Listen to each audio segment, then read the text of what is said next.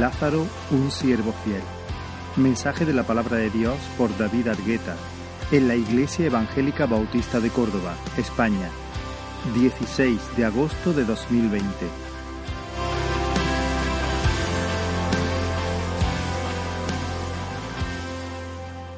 Es un privilegio compartir la palabra del Señor, no porque me pueda quitar la mascarilla, sino porque es bueno ser portador de buenas noticias. Ah, he visto gente que, que, le encanta llevar malas noticias. Cuando ocurre alguna tragedia son los primeros que quieren correr a, a, dar la noticia, ¿no? ser el primero que, que dice lo que, lo que ha ocurrido, pero es mucho mejor ser portador de buenas noticias y, no hay ninguna, ninguna mejor noticia que esta, el, Evangelio de Jesucristo para todo aquel que cree. Así que ah, quiero orar una vez más y, pedir la ayuda del Señor para poder transmitir eh, el mensaje que Él nos ha declarado por medio de su palabra. Señor, eh, estamos delante de tu presencia y y Señor, delante de ti nuestras rodillas tiemblan, porque tú eres el que ve lo profundo de nuestro corazón, Señor. Delante de ti, nuestro corazón, nuestras pasiones, nuestros anhelos más profundos, Señor, están desnudos y no los podemos ocultar, Señor. Y estamos delante de la presencia de un Dios santo. Pero, Señor, hemos creído que Jesucristo ha muerto en nuestro lugar y Él ha pagado la deuda. Y te pido, Señor, que, en este momento, Señor, tú me ayudes a transmitir con claridad tu palabra, Señor, que, que tú te muevas, Señor, tocando los corazones, Señor, abriendo los ojos de los ciegos, haciendo milagros, Señor, y trayendo a, a tu redil, Señor, a la oveja perdida. En el nombre de Jesús. Amén. Amén. Bueno, quiero, hermanos, que me acompañéis a, a, la lectura de la palabra de Dios en el Evangelio de Lucas, en el capítulo 16 y versículo 19.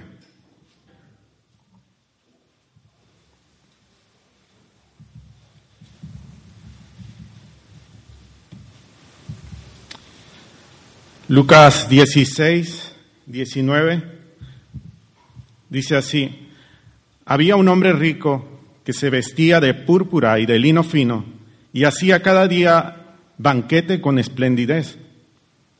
Había también un mendigo llamado Lázaro que estaba echado a la puerta de aquel, lleno de llagas, y ansiaba saciarse de las migajas que caían de la mesa del rico. Y aún los perros venían y le lamían las llagas. Aconteció que murió el mendigo y fue llevado por los ángeles al seno de Abraham. Y murió también el rico y fue sepultado. Y en el Hades alzó sus ojos, estando en tormentos, y vio de lejos a Abraham y a Lázaro en su seno. Entonces él, dando voces, dijo, Padre Abraham, ten misericordia de mí y envía a Lázaro para que moje la punta de su dedo en agua y refresque mi lengua, porque estoy atormentado en esta llama. Pero Abraham le dijo, Hijo, acuérdate que recibiste tus bienes en tu vida y Lázaro también males, pero ahora éste es consolado aquí y tú atormentado. Además de todo esto, una gran cima está puesta entre nosotros y vosotros de manera que los que quisieren pasar de aquí a vosotros no pueden, ni de allá pasar acá. Entonces le dijo, te ruego pues, Padre, que le envíes a la casa de mi Padre, porque tengo cinco hermanos para que les testifique, a fin de que no vengan ellos también a este lugar de tormento. Y Abraham le dijo, a Moisés y a los profetas tienen, óiganlos. Él entonces dijo, no, Padre Abraham, pero si alguno fuere de, a ellos de entre los muertos, se arrepentirán. Mas Abraham le dijo, si no oyen a Moisés y a los profetas, tampoco se persuadirán, aunque alguno se levantare de los muertos. Amén. Bueno, eh, el mensaje de hoy eh, es sencillo en su estructura. Quiero dar algunos detalles de la parábola. Luego eh, quiero entrar en la interpretación de esta parábola, el mensaje que Jesucristo quiso dar. Y por último, dar una aplicación de este mensaje para nuestras vidas, para los que estamos escuchando hoy aquí. Así que eh, quiero entrar directamente en, los detalles que esta parábola eh, tiene.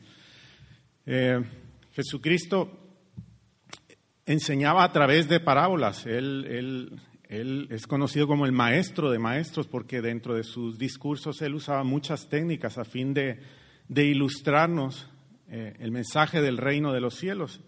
Y, y esta es una parábola muy particular porque, bueno, por varios detalles, ¿no? Pero eh, uno de ellos es que es eh, la única parábola en que Jesús da un nombre a uno de sus personajes, Lázaro. Y, vemos aquí cómo Jesucristo está haciendo un contraste entre, entre dos personajes, ¿no? Uno de los recursos más utilizados por Jesucristo eran las hipérboles. Una hipérbole es una, un tipo de exageración de una historia. Por ejemplo, cuando Jesucristo dijo, eh, es más fácil que un camello pase por el ojo de una aguja a que un rico entre en, el reino de los cielos. Jesucristo estaba diciendo literalmente que un camello, que no sé cuánto puede medir, es más fácil que pase por el ojo de una aguja. Lo estaba diciendo literalmente. Y, claro, él, él no, no quería, no, no estaba diciendo que eso fuera posible. Lo que quería decir era exagerar esa situación para que los que oyeran tuvieran eh, una visión más cercana del mensaje que él quería transmitir, pues creo que esta parábola eh, de alguna manera es una hipérbole porque Jesucristo pone las dos situaciones más extremas que podemos encontrar. Así que quiero empezar por el nombre de este personaje, Lázaro. Su nombre es la versión latina del nombre hebreo Eleazar, que significa Dios ha ayudado. Si entendemos que esta es una parábola, es la única en la que Jesús da un nombre, como, como mencioné antes. Algunos piensan que esta es una historia real, aunque eh, puede ser que no lo sea. Piensan que puede ser una historia real por el hecho de que sea el nombre, pero hay algunos detalles que me hacen pensar que no lo es y que el propósito de Jesús era pintar eso, dos situaciones extremas. Eh, ¿Por qué creo que no? Porque una de las características que, da de Lázaro es que él estaba lleno de llagas a la puerta de, aquel hombre rico. Y en Israel eh, las enfermedades, especialmente de la piel, eran una cuestión bastante delicada, que un sacerdote tenía que examinar al enfermo y, declarar si era una llaga que podía curarse o si por el contrario era una lepra. La lepra en aquel tiempo contenía una serie de enfermedades de la piel, no, no solo la lepra que conocemos hoy, sino varias enfermedades. Y cuando después de dar eh, varios remedios, eh, eh, la persona no se curaba, pues el sacerdote declaraba a esta persona con lepra y por lo tanto inmunda y tenía que salir de, la ciudad. Y, y, bueno, y aquí vemos un hombre que está lleno de llagas constantemente, pero está a la, a la puerta del rico.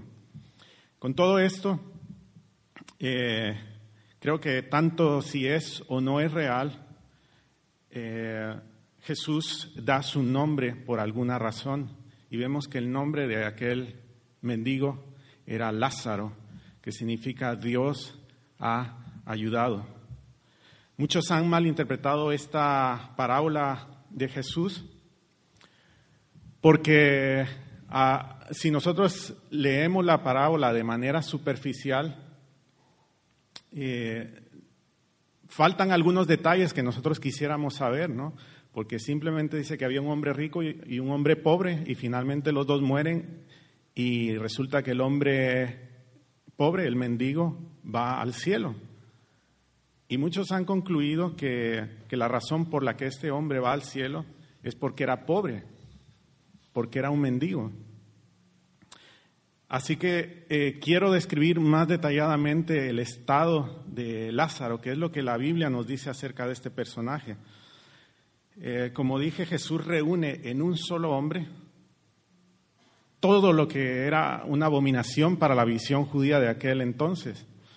Para los judíos y sobre todo para los fariseos, la prosperidad económica y el buen estado de salud era un símbolo o era un sinónimo de la bendición y sobre todo de la aprobación de Dios.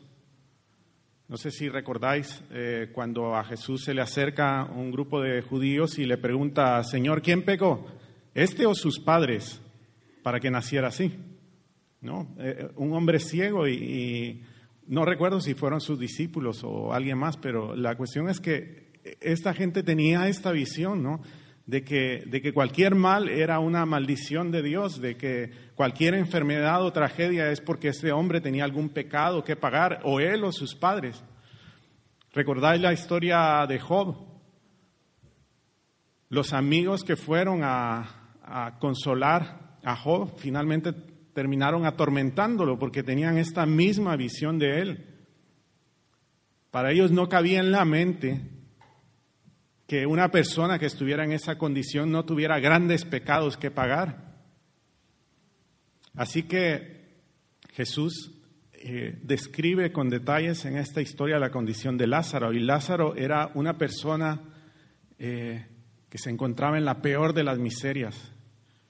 Fue un hombre que mendigó durante toda su vida, un hombre cubierto de llagas, que para un judío era un hombre inmundo un hombre que anheló saciarse con las migajas de pan y no podía hacerlo, y encima de eso los perros venían y le lamían las llagas. Que por cierto, el, perro para el judío era un, animal poco deseable, ¿no? usar la expresión perro para ellos era, era sinónimo de inmundo, de alguien desechado por Dios. Así que Jesús reúne en un solo hombre todo lo que para aquella mentalidad era un hombre desgraciado, olvidado de Dios. Ah. ahora eh, entremos en el detalle de su muerte, de la muerte de Lázaro. Por contraste, si su vida fue todo lo peor que podía ser, su muerte se pinta como algo glorioso.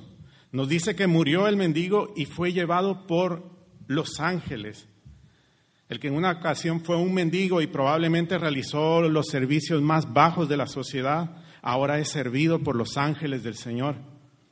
Por último, se nos señala que fue llevado al seno de Abraham. Y, este es otro detalle importante, es el único lugar de la Escritura donde el cielo se describe como el seno de Abraham. Y es verdad que, que cuando Jesús contaba una parábola, no todos los detalles se podían tomar de manera literal, ni se puede sacar una enseñanza de todo ello, pero creo que, que por todos los detalles que hay aquí Jesús quería transmitir algo con eso. Ah, así que al cielo se le llama el seno de Abraham. Aunque el término fuera popular en aquella época, es decir, eh, los judíos lo usaban como una referencia al cielo, eh, en la escritura es la única vez que se utiliza aquí y voy a hablar de ello más adelante, pero quiero que lo tengáis en mente. Eh, en resumen, la muerte de, de, este mendigo fue todo lo contrario a lo que su vida fue en la tierra. Ahora es servido por los ángeles, es llevado a un lugar de privilegio, estando en el seno de Abraham. Ahora quiero resaltar algunos detalles del hombre rico. Si Lázaro se pinta en el extremo de la miseria y del desamparo de Dios, el hombre rico, por el contrario, es todo lo opuesto. Un hombre que habitualmente se vestía de púrpura y lino fino y que hacía banquetes espléndidos todos, todos los días. Aunque no se dan muchos más detalles con estos y por los diálogos que se sigan a continuación, se deduce que era un hombre egoísta, ensimismado y sin afecto por los demás. Eh, estos detalles son importantes, ¿no? Que, eh, él se vestía de púrpura y lino fino. La púrpura era, eh, era un, tinte muy difícil de conseguir y caro. Y, y, el lino fino, con el lino fino se fabricaban las ropas interiores. Y este hombre se vestía de esta manera todos los días. Y, y lo que es increíble, ¿no? Hacía banquetes todos los días. Ah, algunas veces me gusta a mí hacer una barbacoa. Y, digo algunas veces porque cuando la estoy haciendo, en ese momento yo quisiera hacerlo todos los días, como este hombre, porque es una de, de mis comidas favoritas, pero, pero luego ese día por la noche y al día siguiente y los días que vienen ya no la quiero más porque, porque es una bomba eh, de comida, ¿no?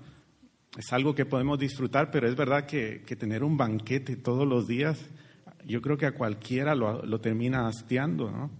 Así que esta es otra de, de esas exageraciones, por decirlo así. Lo que Jesús quiere ver, quiere hacernos ver es que hay un hombre que está derrochando, que, que vive en la prosperidad económica eh, y material y, y que vive todos los días derrochando lo que ha recibido. Eh, pero por cierto, también este es un hombre que a pesar de tener todo esto es un hombre egoísta, que se sienta a, su mesa a disfrutar todos los días teniendo a Lázaro en su, su puerta. Dice que Lázaro anhelaba saciarse de las migajas que caían de la mesa de este hombre. Y no nos dice la escritura que, que lo haya sido. Y, y ahora quiero señalar algunos detalles de la muerte de este hombre. Dice que él también muere, pero de él se dice que fue sepultado. Y es interesante porque de Lázaro no se dice lo mismo. De Lázaro se dice que él murió y fue llevado por los ángeles al seno de Abraham. Eh, leían algún comentario y decía probablemente esto es otra alusión a, la miseria de Lázaro, que ni siquiera tuvo un lugar ni quien, fuese a sepultarlo, y sin embargo el hombre rico seguramente tuvo un, una sepultura espléndida como lo fue toda su vida, ¿no? y, y probablemente haya sido así. Eh, sin embargo, las palabras que se usan para este hombre es que dice que cuando él murió fue sepultado y, eh, y no podía evitar recordar cuando la palabra hace alusión a cuál es la suerte de los que creen y confían en la misericordia del Señor. El Señor Jesucristo decía en el Sermón del Monte, bienaventurados los pobres en espíritu, bienaventurados los que lloran, bienaventurados los misericordiosos. Y el Señor decía que eran bienaventurados porque finalmente ellos recibirán la tierra por heredad. Cuando David comparaba nuestra vida junto con la de eh, el hombre mundano, él decía, ellos están viviendo aquí como reyes y nosotros muchas veces sufrimos carencias, pero la vida de ellos es como la hierba del campo que hoy sale y mañana es cortada. Y sin embargo el justo es como la palmera. Ahora comparad el tiempo de vida de uno y del otro. Y, y, y, lo que David está diciendo es que nosotros finalmente viviremos para siempre que nosotros no veremos corrupción finalmente porque seremos resucitados a la semejanza de Jesucristo. Pero de este hombre rico se dice que su cuerpo fue sepultado. Y en un sentido, es, eso es lo que ocurre cuando, cuando vivimos una vida sin Dios. Eh, después de esta vida viene la muerte y es una muerte perpetua. Así que eh, eh, dice que cuando este hombre muere y su cuerpo es sepultado, en el Hades alzó sus ojos estando en tormentos. Su muerte fue como un despertar. No sé cuántos de vosotros habéis tenido la siguiente experiencia. Yo creo que todos. A mí me, ha pasado muchas veces. Eh, Estoy durmiendo y de pronto empiezo a tener una pesadilla terrible, terrible. Una pesadilla donde me están persiguiendo, donde mi vida está en peligro. Y empiezo a, respirar hondo y mi corazón se acelera y Lucía me mueve porque estoy gimiendo de, angustia y de pronto despierto. Uf, ¡Qué alivio! ¡Qué descanso! Porque aquello era tan real que por cierto yo suelo tener sueños muy reales, que cuando despierto disfruto de aquel momento y, de hecho empiezo a recordar la pesadilla porque me da placer saber que no estoy ahí. Pero también me ha pasado lo contrario, ¿no? Eh, y creo que nos ha pasado alguna vez. Estoy en un sueño tan placentero, sueño que no tengo que pagar impuestos. Eh, iba a decir otras cosas, pero mejor me las ahorro. Y de pronto, papá, y, la niña despertándome. Y yo, no, no, no, no, no.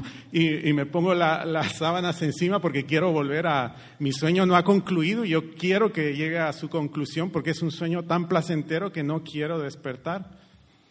Pues eh, la muerte de este hombre rico fue ese despertar. Si nosotros vemos esto, es un gran tormento porque en ese momento todos los años de, excesos, de lujos, de placer, de autosatisfacción que este hombre recibió han sido solo un sueño fugaz comparado con la eternidad en un lugar de tormento. Esta es la, imagen que está dando. Dice que él alzó, de pronto él muere y alza sus ojos y está en un tormento, en un tormento eterno. Y por último quiero entrar a algunos detalles del diálogo, por último de esta sección, digo, no del mensaje, algunos detalles del diálogo que, se sostiene en esta parábola. Eh, aquí hay un diálogo entre el hombre rico y Abraham. Lázaro no dice ni una sola palabra, él está siendo consolado, él, él, él está en la gloria, pero se produce un diálogo entre este hombre rico y Abraham. Fijémonos que el personaje central de la historia no es Lázaro, sino el hombre rico. Esta historia está llena de imágenes y no podemos eh, hacernos una imagen real de lo que es la presencia del cielo ni del infierno por lo que nos cuenta esta parábola. Todas las imágenes que se usan son, ah, eh, son eso, imágenes para darnos una idea en esta vida de lo que dichos lugares son. Pero lo que nos deja claro es que el infierno es un lugar de tormento físico y mental, dolor físico y del alma. Eh, ¿Por qué digo que esto no es literal? Pues porque, porque hay, hay, hay muchas descripciones acerca del infierno y muchas de ellas podrían parecer contradictorias. Y la realidad es que nosotros somos seres finitos limitados a este tiempo y espacio en el que estamos y darnos una idea de lo que es el cielo eh, sería imposible para nosotros. Yo de hecho cuando era niño cantábamos una, una canción muy, muy popular en aquel entonces que decía Jerusalén, qué bonita eres, calles de oro, mar de cristal. era así con mucho ritmo. y algunos ya están moviendo el cuerpo. Y, claro, yo la cantaba, pero yo decía, yo la verdad es que prefería que el mar fuera de agua y no de cristal, porque, ¿no? Y, las calles de oro, no sé, el sol así dándome en la cara todo el tiempo.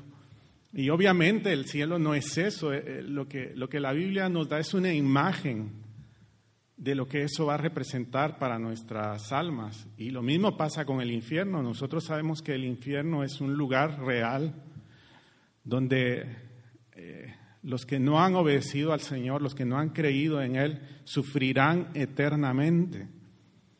Y, no sé qué tipo de sufrimientos serán, pero, pero este hombre estaba atormentado en su, en su ser interior y, en su, en, su, cuerpo. Dice que él estaba en una llama. Así que no, no quiero entrar en más detalles en este punto, pero, pero esto es lo que nos dice eh, la palabra. Ah, y el hombre rico hace dos peticiones y en ambas se dirige a Abraham, no a Lázaro. Y, veamos aquí eh, este detalle. El hombre rico, a pesar de estar en el infierno, sigue siendo el mismo que era en la tierra. El infierno, por cierto, no es un purgatorio, no es un reformatorio donde, donde las personas entran para pagar sus deudas y reformar sus sentimientos y, y, luego puedan tener una segunda oportunidad. La Biblia deja claro que hay una sola vida y después de esto vendrá el juicio. No hay tal cosa como una reencarnación, no hay tal cosa como, como un purgatorio. Lo que hay es esta vida y la gloria o el infierno. Y, Lázaro sigue siendo el mismo, perdón, el hombre rico sigue siendo el mismo que era en la tierra. Se dirige a Abraham, no a Lázaro, por cierto, y le pide que envíe a Lázaro como si fuera su siervo, a que moje su dedo en agua y refresque la lengua de este hombre porque está siendo atormentado en una llama. Y claro, Lázaro sigue siendo tratado como un inferior a él, ¿no? Eh, el hombre rico se dirige al padre Abraham, no a Lázaro. Pero ¿cuál es la respuesta que Abraham le da a este hombre? Abraham deja claras dos cosas. En primer lugar, que es imposible cambiar nada en la eternidad. Una vez en el Hades nadie puede salir de allí, ni mucho menos del cielo al Hades. Una cisma infinita lo separa. La razón como dice William Hendrickson, es que conceder el deseo del hombre rico de cruzar de un lado hacia el otro sería impropio e imposible. Impropio porque es contrario a los requerimientos de la justicia. Acuérdate, le dice Abraham, que recibiste tus bienes en tu vida. Eh, cuando habla de Lázaro, no le dice y él recibió sus males, sino que le dice y él recibió males también. Pero en cambio a él le dice, tú recibiste tus bienes en tu vida. Y, esto me hace recordar dos escenas. La primera es la del hijo pródigo, ¿no? El hijo pródigo eh, comete una injuria contra su padre al pedir su herencia antes de que su padre muera. Y lo que ese hijo estaba haciendo era un menosprecio a, su padre. Y él le dice, Padre, tú tendrás lo mejor para mí, pero yo quiero mis bienes ahora. Recuerdo también el Salmo 17, que es uno de, mis salmos preferidos, donde David da una descripción exacta, precisa, eh, muy puntual de lo que es ser un hombre mundano, un, un sin Dios, un hombre que no confía eh, ni espera en el don de Dios. Y David dice que es el hombre cuya porción la tiene en esta vida. El hombre cuya porción la tiene en esta vida. Y eso es precisamente lo que Abraham le dice a este hombre. Recuerda que tu porción, tu herencia, la elegiste en esta vida. Ah, y en segundo lugar, la parábola, eh, eh, el otro aspecto que Abraham deja claro en su respuesta, eh, y esto es en la segunda petición del hombre rico. El hombre rico después de que, de que ve que no puede, no se le puede conceder, conceder el primer, la primera petición, él le dice, Padre Abraham, pues si no puede ser, tengo también cinco hermanos. Envía a Lázaro a la casa de mi padre para que les advierta y ellos no vengan a este lugar de, tormento. Y la respuesta de, de Abraham es que eso es imposible, que ellos tienen a Moisés y a los profetas, es decir, las escrituras, para que les adviertan. Y él les dice, no, Padre, pero si alguien se levanta de entre los muertos, ellos se persuadirán. Y él le dice, si ellos no escuchan a Moisés y a los profetas, tampoco se persuadirán, aunque alguno se levante de los muertos.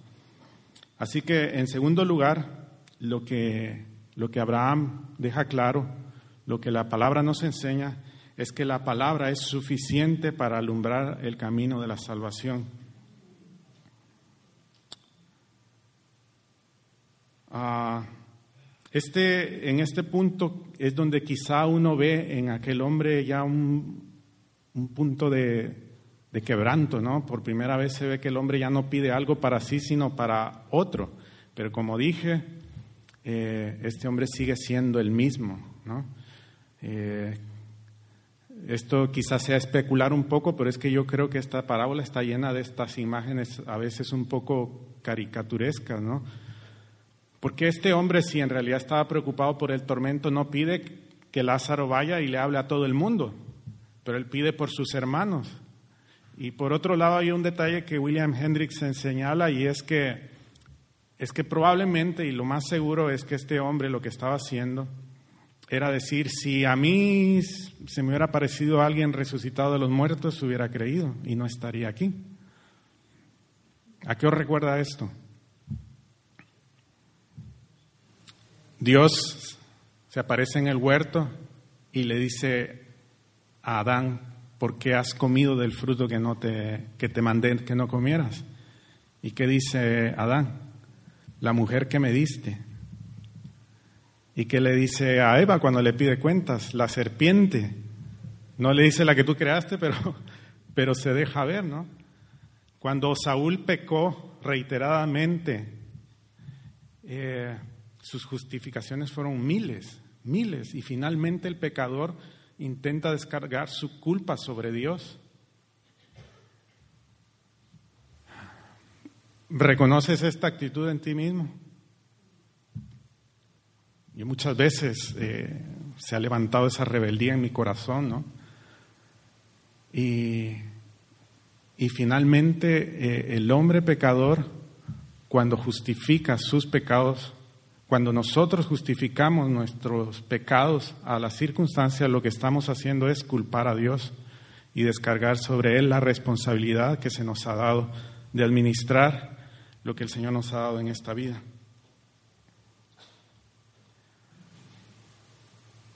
Quiero repetir esto, cuando el hombre justifica su pecado por las circunstancias, atribuye a Dios maldad. Y eso es lo que está haciendo este, este hombre aquí. Ah, pero finalmente le dice a Abraham, si no se persuaden por Moisés y los profetas, es decir, por la palabra de Dios, tampoco se persuadirán, aunque alguien se levante de los muertos. Y hay otros detalles interesantes eh, eh, en esta parábola que no lo voy a abordar todos, pero uno último es eh, que el hombre rico, estando en el infierno, se dirige a Abraham como padre. ¿no? Y es curioso porque él, estando en el infierno, en esa llama, se sigue dirigiendo a él como padre. Jesús le advirtió en muchas ocasiones a, a su pueblo, a los israelitas, que no confiaran en su sangre, que no confiaran en su linaje. Jesús les dijo, no digáis, hijos de Abraham somos, porque Dios puede levantarle hijos a Abraham aún de estas piedras.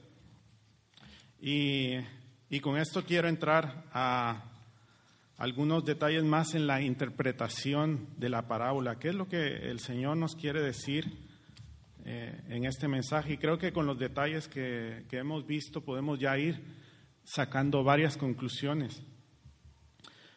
Eh, leemos esta enseñanza dentro de un contexto de otras enseñanzas, ¿no? Lucas eh, eh, reúne quizás en un orden distinto e intercalando algunas, algunos otros episodios de la vida de Jesús, una serie de enseñanzas que en otros libros, por ejemplo en Mateo, están reunidas.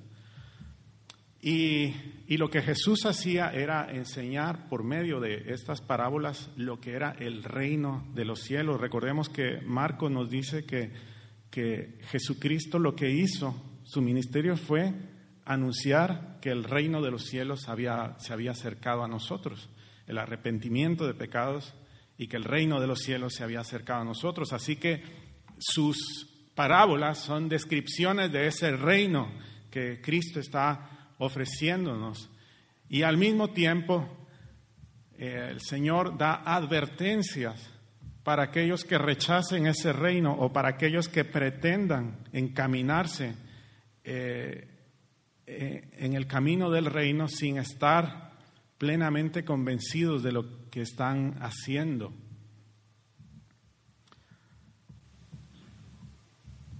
¿Cuántas veces he visto líderes cristianos admitiendo al liderazgo de, su, de sus iglesias o a cualquier ministerio a personas que saben que están viviendo una vida de pecado, pero lo hacen por el temor a que se les vayan de la iglesia o a que se puedan perder.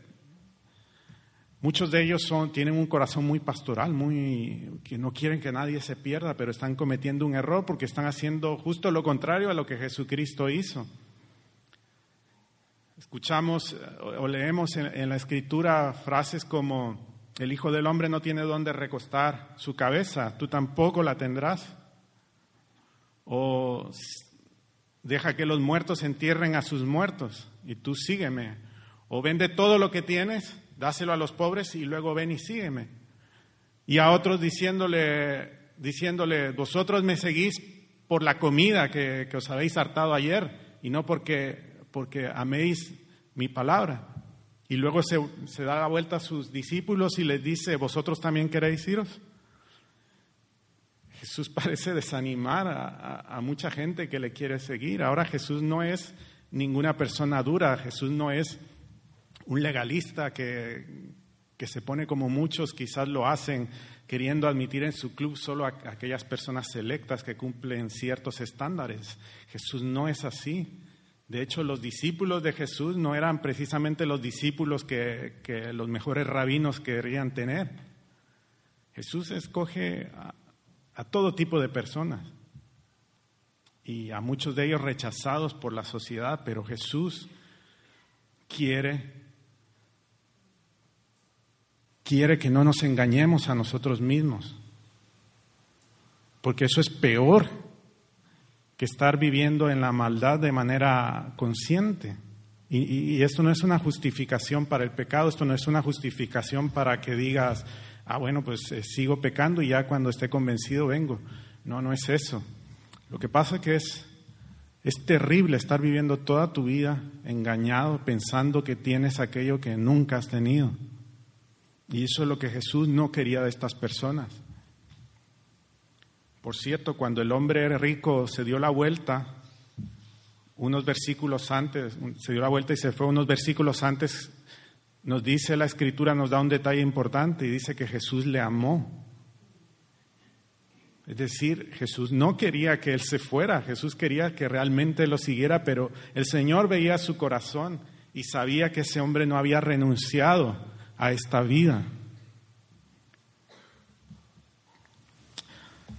Así que eh, Jesús cuenta una serie de parábolas acerca del reino de los cielos y quiero referirme solo a una de ellas que se encuentra en el, en el Evangelio de Mateo, en el capítulo 24. No hace falta que lo busquéis. Mateo 24 y versículo 44. Por tanto, también vosotros estad preparados porque el Hijo del Hombre vendrá a la hora que no pensáis. ¿Quién es, pues, el siervo fiel y prudente, al cual puso su Señor sobre su casa para que les dé el alimento a tiempo? Bienaventurado, bienaventurado aquel siervo al cual cuando su Señor venga le halle haciendo así. De cierto os digo que sobre todos sus bienes le pondrá pero si aquel siervo malo dijera en su corazón, mi señor tarda en venir, y comenzare a golpear a sus consiervos y aún a comer y a beber con los borrachos, vendrá el señor de aquel siervo en día que éste no espera y a la hora que no sabe, y lo castigará duramente y pondrá su parte con los hipócritas. Allí será el lloro y el crujir de dientes.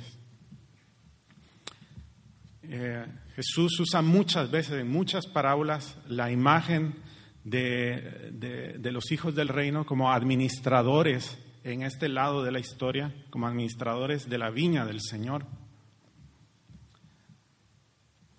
Y eh, muchas personas cuando, cuando ven a la persona de Jesús, intentan hacer a Jesús un poco más parecidos a ellos o, intentamos hacer que Jesús piense más como nosotros, ¿no? Tengo un amigo en Estados Unidos con, el que tengo charlas frecuentemente y, y, políticamente somos muy contrarios, ¿no? Pero aún así las charlas son muy interesantes y, vamos constantemente al Evangelio, ¿no? y buscamos aquellas aquellas partes donde, donde pensamos que apoya nuestra forma de pensar. Y claro, la palabra de Dios no está para eso. Muchos se acercan a Jesús y he escuchado a muchos decir que Jesús era comunista. Pues si Jesús era comunista, eh, Jesús cuenta una parábola donde, donde habla de que a, a, unos siervos un hombre le repartió una cantidad de dinero y finalmente al que tenía menos le quitó lo poco que tenía y se lo dio al que tenía más. Eso de comunista no tiene nada. Otros dicen, no, el Señor era capitalista. No, pero el Señor dice también que hubo un hombre que contrató a varios trabajadores. Unos trabajaron todo el día y otros solo una hora y a todos les pagó lo mismo. Eso tampoco es capitalista, ¿no? Así que a Jesús no lo podemos traer a nuestro terreno. Quien se acerca a Jesús de esa manera está haciendo la misma pregunta que Josué le hizo al, al ángel del Señor cuando se acercaba y le dice, ¿de quién eres? ¿De los nuestros o de nuestros enemigos? Y, el ángel le contesta con un rotundo no. Me acuerdo de, de, un chiste cuando no había WhatsApp, había un telegrama, ¿no? Un hijo se va de su casa, se revela contra su padre y, y, y finalmente el padre decide mandarle un telegrama, que eran mensajes muy cortos y había que pagar por cada palabra. Entonces el padre le da la última oportunidad y le dice, hijo, ¿vuelves a casa? ¿Es tu última, ¿vuelves a casa o no? Y, y el hijo le responde con otro telegrama y le dice, sí. Y entonces el padre se queda pensando y dice, ¿sí qué? ¿Que si vuelve o que, o que sí se va de la casa? Entonces le manda otro telegrama y dice, ¿sí qué? Y entonces el hijo le contesta y le dice, sí, papá. y esta es una respuesta así, ¿no? El ángel le dice, no. Y el otro se queda, no que no, no eres de los nuestros o no eres de nuestros enemigos, pero es que las respuestas del Señor son así. No, no pretendamos traer al Señor a nuestro terreno y dejemos que Dios sea Dios y que Él haga sus planes como Él quiera, aunque choquen con nuestra forma de pensar. Y cuando la razón nos falle, tenemos que hacer como David decía, cuando esté en un valle de sombra y de muerte, no temeré mal alguno porque tú estarás conmigo, tu vara y tu callado me infundirán aliento. Esta escena es muy gráfica para mí porque yo me imagino a una persona pasando por un valle oscuro donde no sabe, donde no ve dónde pone su pie, donde hay peligro de muerte y, está aterrado y de pronto lo único que tiene a la vista es la vara del pastor y el callado que va ahí para cogerlo si cae. ¿Y por qué digo esto? Porque quiero llegar a un punto importante de esta parábola y es eh, la situación que se nos pinta. Es la de un hombre desdichado, un hombre que ha vivido toda su vida en sufrimiento, pero que sabemos por su nombre que fue fiel a Dios. Fue un hombre que a pesar de todo su sufrimiento, él seguía diciendo, Dios me ha ayudado, Dios me ha sostenido. Y por eso creo que el detalle del nombre es importante y no está puesto por casualidad, no está puesto por darle un nombre.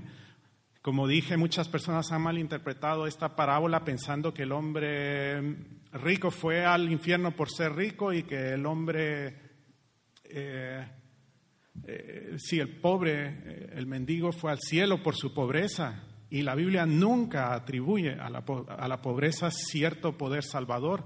No es una virtud ser pobre. Es ciertamente una desgracia, es una situación en la que ninguno de nosotros querría estar. Eh, vemos muchas veces que hay personas que por su propia desidia viven en un estado lamentable, pero no es de eso de lo que se trata aquí. A muchas personas les ha tocado vivir una vida de dolores sin haberlo buscado.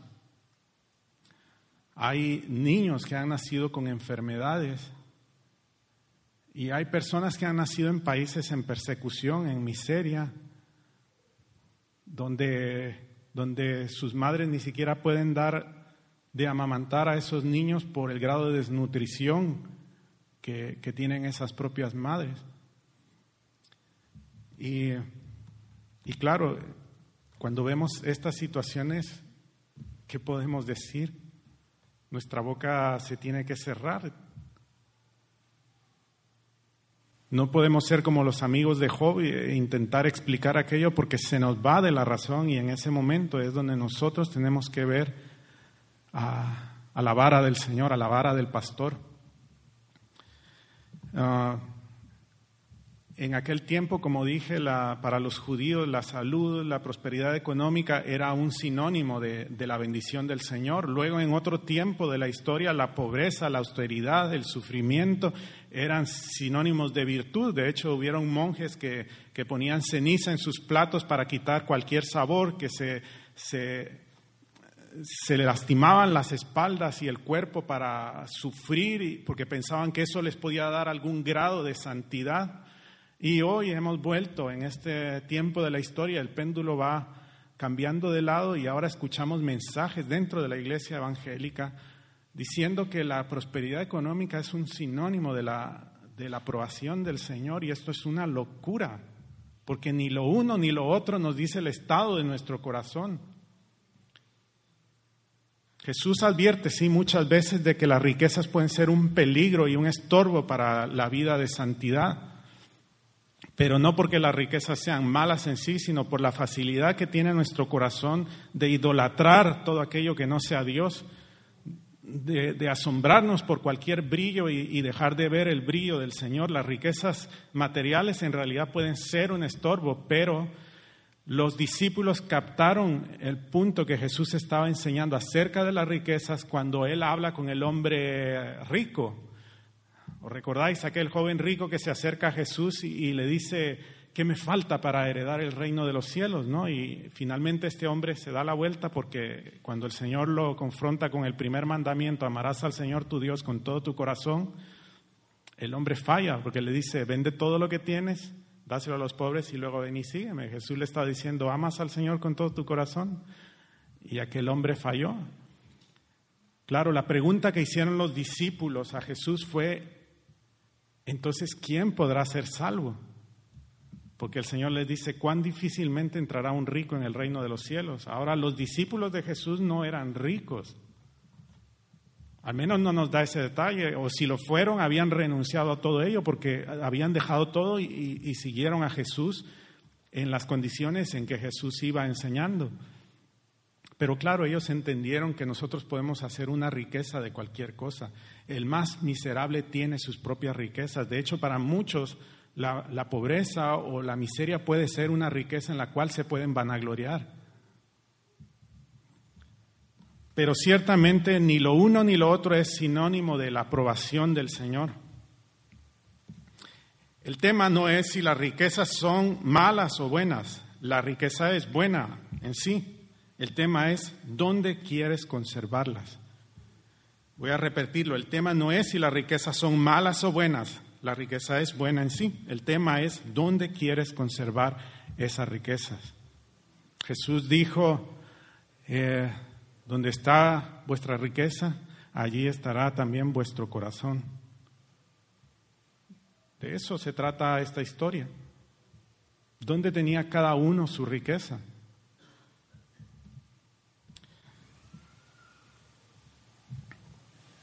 Si en realidad hay convicción en tu corazón de que tu ciudad está en Dios, correrás de tal manera que ningún tesoro aquí tendrá peso en tu corazón. No quiere decir que debamos rechazar todas las riquezas y, vivir como ermitaños o ascetas. Lo que quiere decir es que quien ha visto la perla de gran precio, el tesoro escondido en el campo, lo más valioso de este mundo tan solo le parece una moneda de cambio lo daría todo por adquirir lo otro. Eso es la fe, es ver al Señor quien nos da esa promesa. No lo hemos visto, pero confiamos en Él.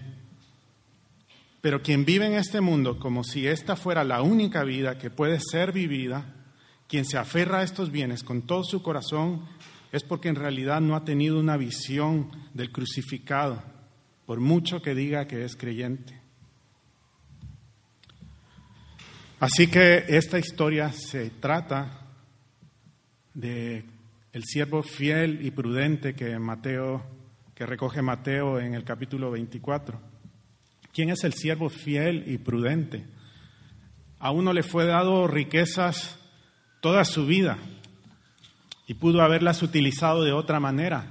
Su condenación, claro, viene por la forma de utilizar esos dones que le fueron dados, pero la razón por la que él manejó esos dones de esa manera y es finalmente el motivo de su condenación es porque sus riquezas estaban en esta vida, porque él escogió que esta era la única vida que podía ser vivida y no confió en la promesa del Señor.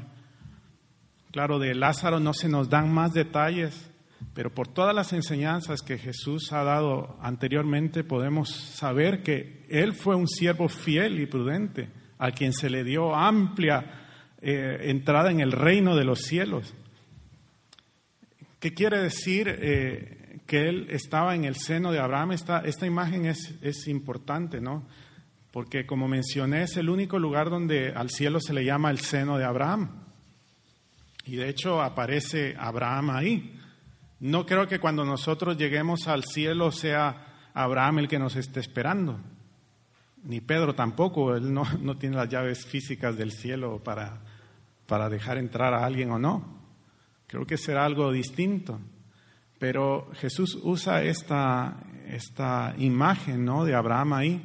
Y Pablo nos recuerda en el libro de Romanos, en el capítulo 4, de que Abraham creyó al Señor y que su fe le fue contada por justicia. Y él hace ahí un contraste, eh, hace un énfasis más bien en que, en que esa fe se desarrolló antes de que la ley, la ley fuera dada y que su fe le fue contada por justicia para que él sea el padre de todos los creyentes, de los de la circuncisión y de los de la incircuncisión, es decir, tanto de judíos como de no judíos. Así que Dios está usando aquí Jesús está utilizando aquí la imagen del que en aquel tiempo sabían que era el padre de la nación de Israel, el padre de la fe, el primero de los creyentes, el, hombre que a pesar de todas sus luchas, fallas, pecados, se destacó porque creyó a Dios contra toda razón, contra toda esperanza. Y, dice que Lázaro estaba recostado en el seno de Abraham. ¿Por qué utiliza Jesús esta imagen?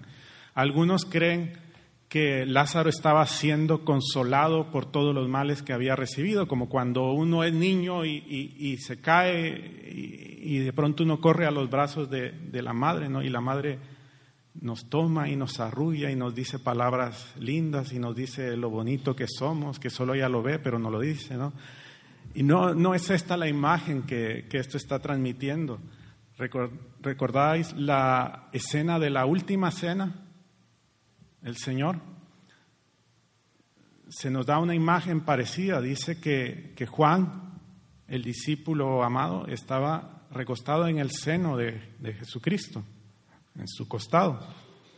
Y claro, quizá muchos cuando digo la última cena se les viene la imagen de la última cena de, de Leonardo, ¿es? Leonardo, ¿no? Que vemos una, una mesa como la nuestra, muy grande, con un salón muy decorado y todos sentados uno al lado del otro, y Juan recostado muy cariñosamente en el costado de Jesús. Pero no es esta la escena que se nos está diciendo. Lo que pasa es que en aquel tiempo eh, la forma de comer era distinta a la que conocemos nosotros.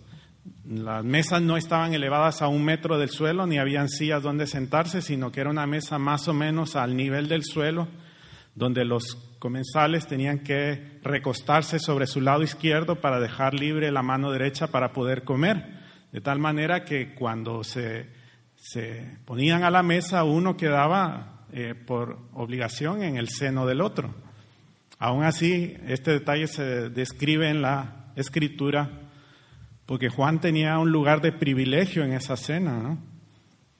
Y, y lo que vemos aquí creo que es esta escena, es Lázaro invitado a una cena, a una comida. cuando Jesús habla de, quién es el siervo fiel y prudente, luego en, otra parte de la escritura da un detalle, ¿no? Y dice que, cuál es el siervo que, que, va y se sirve él primero de comer. Dice, ¿acaso no va primero a atender las necesidades de su, de su Señor? Primero le sirve a él, a la familia, y cuando ya todo ha acabado, entonces él se sienta a comer. Pero él da una promesa y dice que cuando nosotros entremos en el reino, entonces nosotros vamos a ser servidos, nosotros vamos a tener ese lugar de privilegio. Todos los que hayamos corrido esta carrera eh, de la fe tendremos el privilegio de sentarnos a disfrutar de esa cena en un lugar de privilegio con el Señor.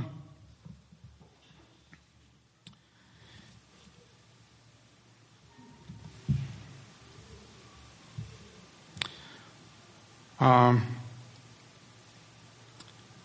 una, sí, una aplicación más. Eh, esta semana hablaba con, un amigo y, al terminar de hablar con él le, preguntaba de qué manera puedo orar por ti. Y dentro de otras cosas él me decía eh, que yo encuentre mi propósito en esta vida.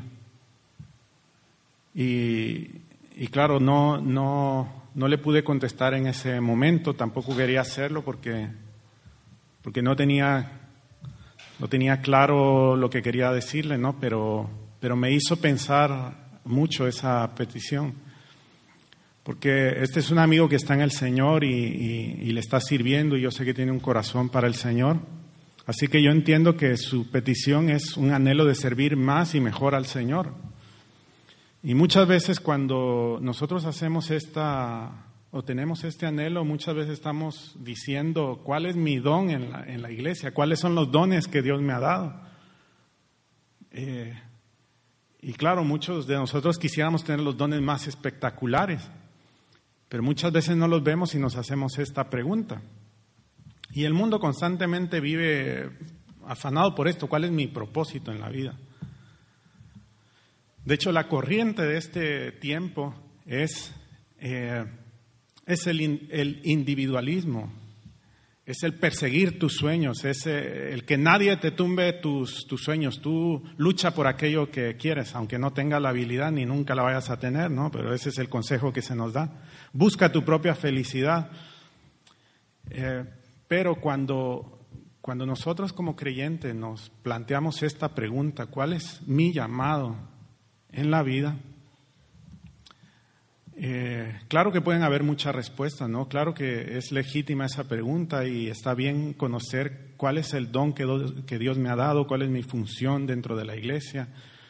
Eh, por ejemplo, sé que aquí hay y habrá muchos músicos a los cuales Dios les ha dado el, don, el talento para, para dirigir la alabanza, para, para tocar aquí, otros para predicar, para enseñar, otros para consolar, otros para orar, en fin, eh, sé que Dios ha repartido esos dones dentro de la iglesia, pero, pero hay una, una, un llamado último que tenemos todos los creyentes.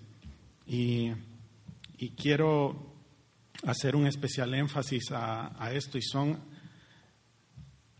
aquellas personas que han nacido en medio del sufrimiento y que van a seguir sufriendo hasta el final de sus días. Pensaba en Luis Miguel. Jack ahora está bastante delicado. Y otras personas de nuestra congregación, pensaba en mi propia madre, hace 11 años empezó con un leve temblor en la mano. Y cuando lo vi, inmediatamente se me vinieron a la mente todo aquello que sé sobre aquella enfermedad y estimé que para estas fechas e-, ella iba a estar en el estado en el que está ahora, que apenas se puede mover, tiene algunas horas durante el día en que su cuerpo rompe aquella rigidez y puede moverse limitadamente y luego vuelve a su mismo estado, como la cenicienta. Ah, y es una enfermedad que no tiene, no tiene curación. Y hay personas dentro del pueblo de Dios que han nacido o que están padeciendo estas circunstancias y saben que no hay un remedio para ello. Y claro, estas, personas pueden preguntarse, ¿cuál ha sido mi propósito? ¿Cuál es el propósito de esta enfermedad? Así que quiero en este momento que veamos a Jesús y nos preguntemos cuál fue el llamado de Jesús, cuál fue su vocación. Y la palabra nos dice claramente que la vocación de Jesucristo fue el sufrimiento. Jesús vino a esta tierra para morir, para sufrir en una cruz, para cargar en la cruz el pecado de todos nosotros.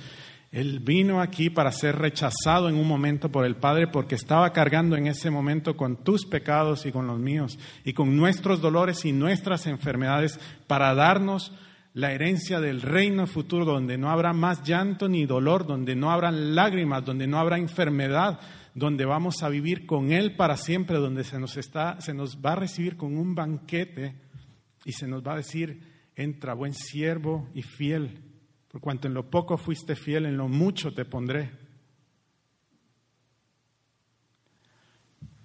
Pero no quiero ser insensible con aquellas personas porque sé que a pesar de eso el sufrimiento es real y, y hay personas que van a llevar ese sufrimiento durante mucho tiempo. Pero lo que te quiero decir es que el Señor fue el siervo sufriente. Cristo nació para esto y muchos de nosotros algunos de nosotros hemos sido llamados en un sentido a sufrir. Y de hecho todos los creyentes de alguna manera tenemos ese mismo llamado. Pablo le dice a, Timoteo que el que quiera vivir piadosamente en esta vida sufrirá inevitablemente. Si tú eres creyente vas a sufrir porque te tienes que negar a este mundo y a ti mismo. Y eso no es fácil. Muchas veces tenemos que privarnos de cosas que no son pecado en sí mismas, pero tenemos un llamado distinto. Si tú te preguntas cuál es tu vocación en esta vida, lo primero que tienes que saber es que esta vida no es tuya, de que estás en la viña del Señor manejando los recursos del Señor, no son tuyos en ninguna manera. Por eso Jesús le dijo a los que querían seguirlos que a menos que alguien tome su cruz y le siga, no puede ser su discípulo. Eh, he usado muchos ejemplos y, casi siempre tengo los mismos ejemplos, pero es que le doy una vuelta y otra y siempre encuentro una aplicación. Pero este ejemplo lo he contado ya en alguna ocasión. HBO eh, sacó una serie, una miniserie acerca de un pelotón de guerra que, combatió en el desembarco de Normandía en la Segunda Guerra Mundial. Y hay una escena donde donde un, soldado inferior, yo no sé los rangos del ejército, así que perdonad si, lo confundo, pero este soldado, eh, cada vez que, que la guerra empezaba entre los dos bandos, él encontraba un rincón donde esconderse y se quedaba muerto de miedo ahí, no se atrevía a salir porque, porque, porque era tanto el temor. Y claro, yo cuando lo veía decía, yo estaría igual. Pero había un, no, sé, no sé el rango, pero un superior de él que se había dado cuenta ya de esta actitud de él y sin embargo eh, pacientemente no le decía nada hasta que en una batalla empezó otra vez lo recio, él fue a una trinchera, se, se escondió de espaldas ahí y fue su superior, se puso al lado de él, la conversación no la recuerdo muy bien, pero le dice le hace ver, ¿no? Su temor, hasta que finalmente este hombre avergonzado le pregunta a su superior que cómo lo hace él. Y le dice, ¿cómo hago qué? Para no tener temor. Entonces le dice, yo tengo temor. Lo que no tengo es esperanza. Dice, yo no tengo esperanza de volver. Cada vez que salgo a la batalla, salgo con el temor, pero no tengo esperanza de volver a mi casa y por eso salgo a la batalla. Y este hombre entendió que era eso lo que lo tenía ahí acobardado en la trinchera, y es que tenía esperanza de volver ahí a su, a su casa. Si tú tienes alguna esperanza de quedarte con algo de esta vida, no vas a, poder luchar la batalla de la fe.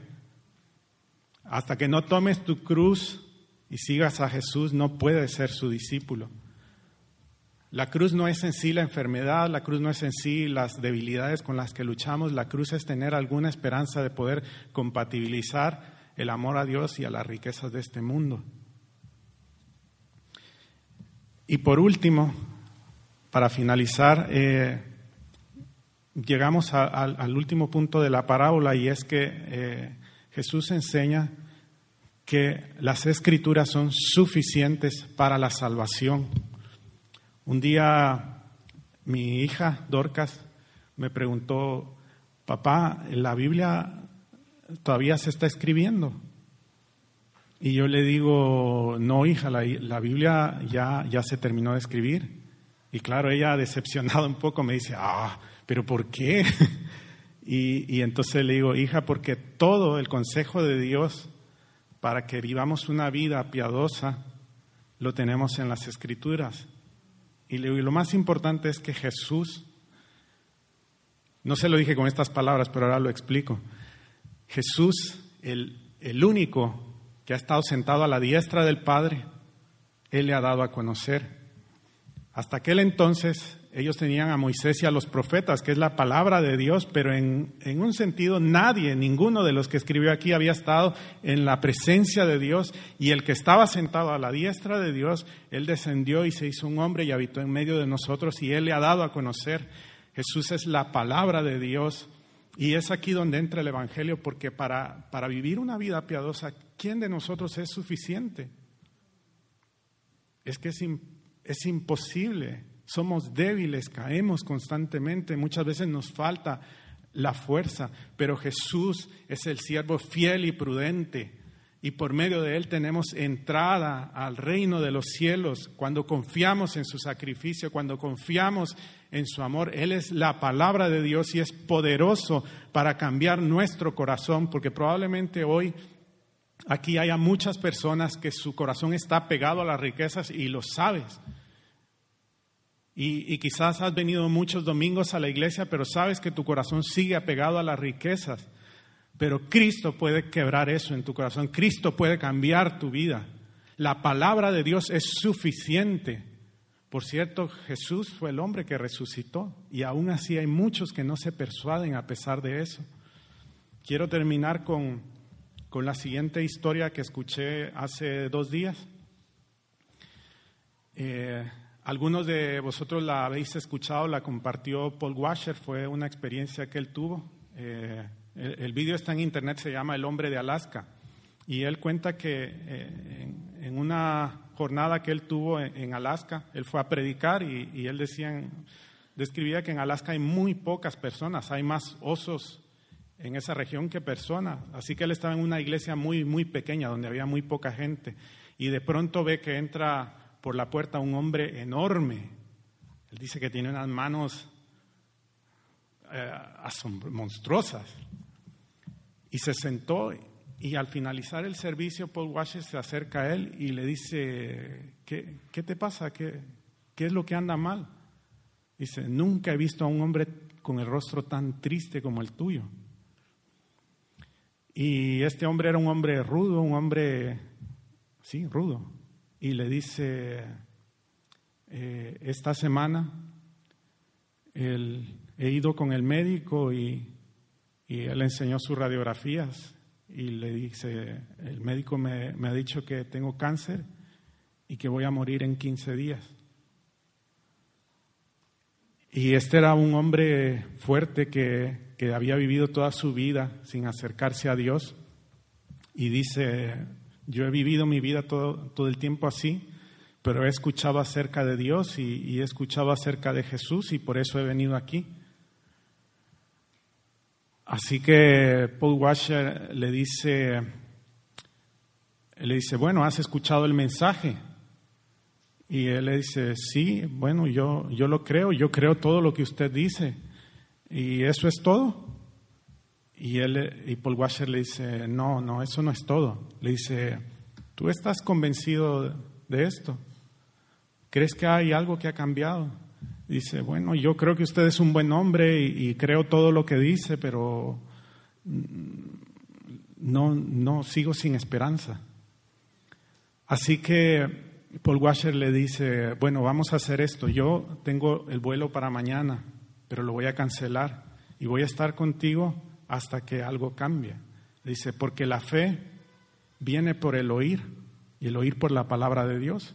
Así que vamos a examinar la palabra de Dios para que puedas escuchar todas aquellas promesas de la Escritura.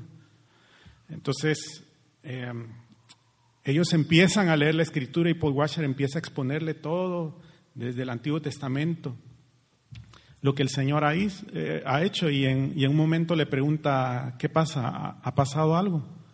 Y él le dice, no, yo, yo lo creo todo, creo que usted es un buen hombre, pero, pero no sé, yo lo creo, no sé si con eso basta. Entonces, después de haber examinado las escrituras, le dice, mira, vamos a leer nuevamente Juan 3:16. Habían pasado ya por ahí. Dice, eso ya lo hemos leído. Sí, pero vamos a leerlo nuevamente. Así que le dice, invita al hombre a que lo lea él y, Paul Washer dice que está el hombre con su Biblia y empieza a leer, porque de tal manera amó Dios al mundo. Y cuando llega a esta parte dice que le impresionó las manos de aquel hombre, empiezan a temblar, que ha dado a su hijo, ha dado a su hijo. Y en ese momento algo pasó con él, el hombre creyó y fue transformado y fue tal su alegría que le dice, ¿por qué no me habías mostrado esto antes? o algo así. Y, el hombre invita a él a que vaya con su familia a compartir, pero en ese momento las escrituras irrumpieron en su corazón y las escrituras son suficientes. Aquí está el, medio que Dios usó para alcanzarnos a nosotros por medio de la fe en Jesucristo. Cristo fue el varón de dolores que murió, quien pagó el precio en esa cruz. Y yo sé que hay muchos aquí que lo saben y aún así su corazón no ha sido quebrantado. Yo te invito a que, a que cabes hondo en las escrituras, a que no salgas de ahí hasta que algo se quiebre en tu corazón y puedas tener la certeza. No se trata de emociones, sino de la certeza de que has sido salvo, de que has sido alcanzado por la palabra de Dios. Así que vamos a, a orar. Señor, te damos las gracias por tu infinito amor, Señor, por el consuelo tan grande que encontramos en las Escrituras. Gracias, Señor, porque tú no eres ajeno al sufrimiento de cada uno de nosotros, Señor. Y, y, Señor, sabemos que hay personas aquí que están sufriendo, Señor, de manera crónica y su dolor no puede ser aliviado, Señor, pero tu palabra, Señor, es un bálsamo perfecto, Señor. Sabemos, Señor, que los que hemos confiado en ti, un día despertaremos, Señor, todo esto será como un sueño, porque despertaremos a tu semejanza, Señor, sentados a tu mesa, disfrutando de aquel banquete, Señor, que tú tienes preparados para los que fuimos tus siervos aquí, Señor, para los que velamos, Señor, para los que teníamos aceite en nuestras lámparas, para los que no vivimos como si esto fuera nuestro, para los que velamos cada hora y cada minuto, Señor, por tu regreso. Pero sabemos, Señor, que ninguno de nosotros es suficiente para esto. Pero sabemos, Señor, que tú eres el que produce en nosotros tanto el querer como el hacer por tu buena voluntad, Señor. Queremos tener encuentros contigo, Señor, con tu palabra, Señor, para que nuestro corazón no se enfríe. Llénanos, Señor, abre tu palabra delante de nosotros, Señor, para que podamos ver y entender tu consejo, Señor, y podamos ver a Cristo y apreciarlo como nuestro tesoro en los cielos, Señor. En Cristo Jesús. Amén. Fija tus ojos en Cristo lleno de gracia y amor. Y lo terrenal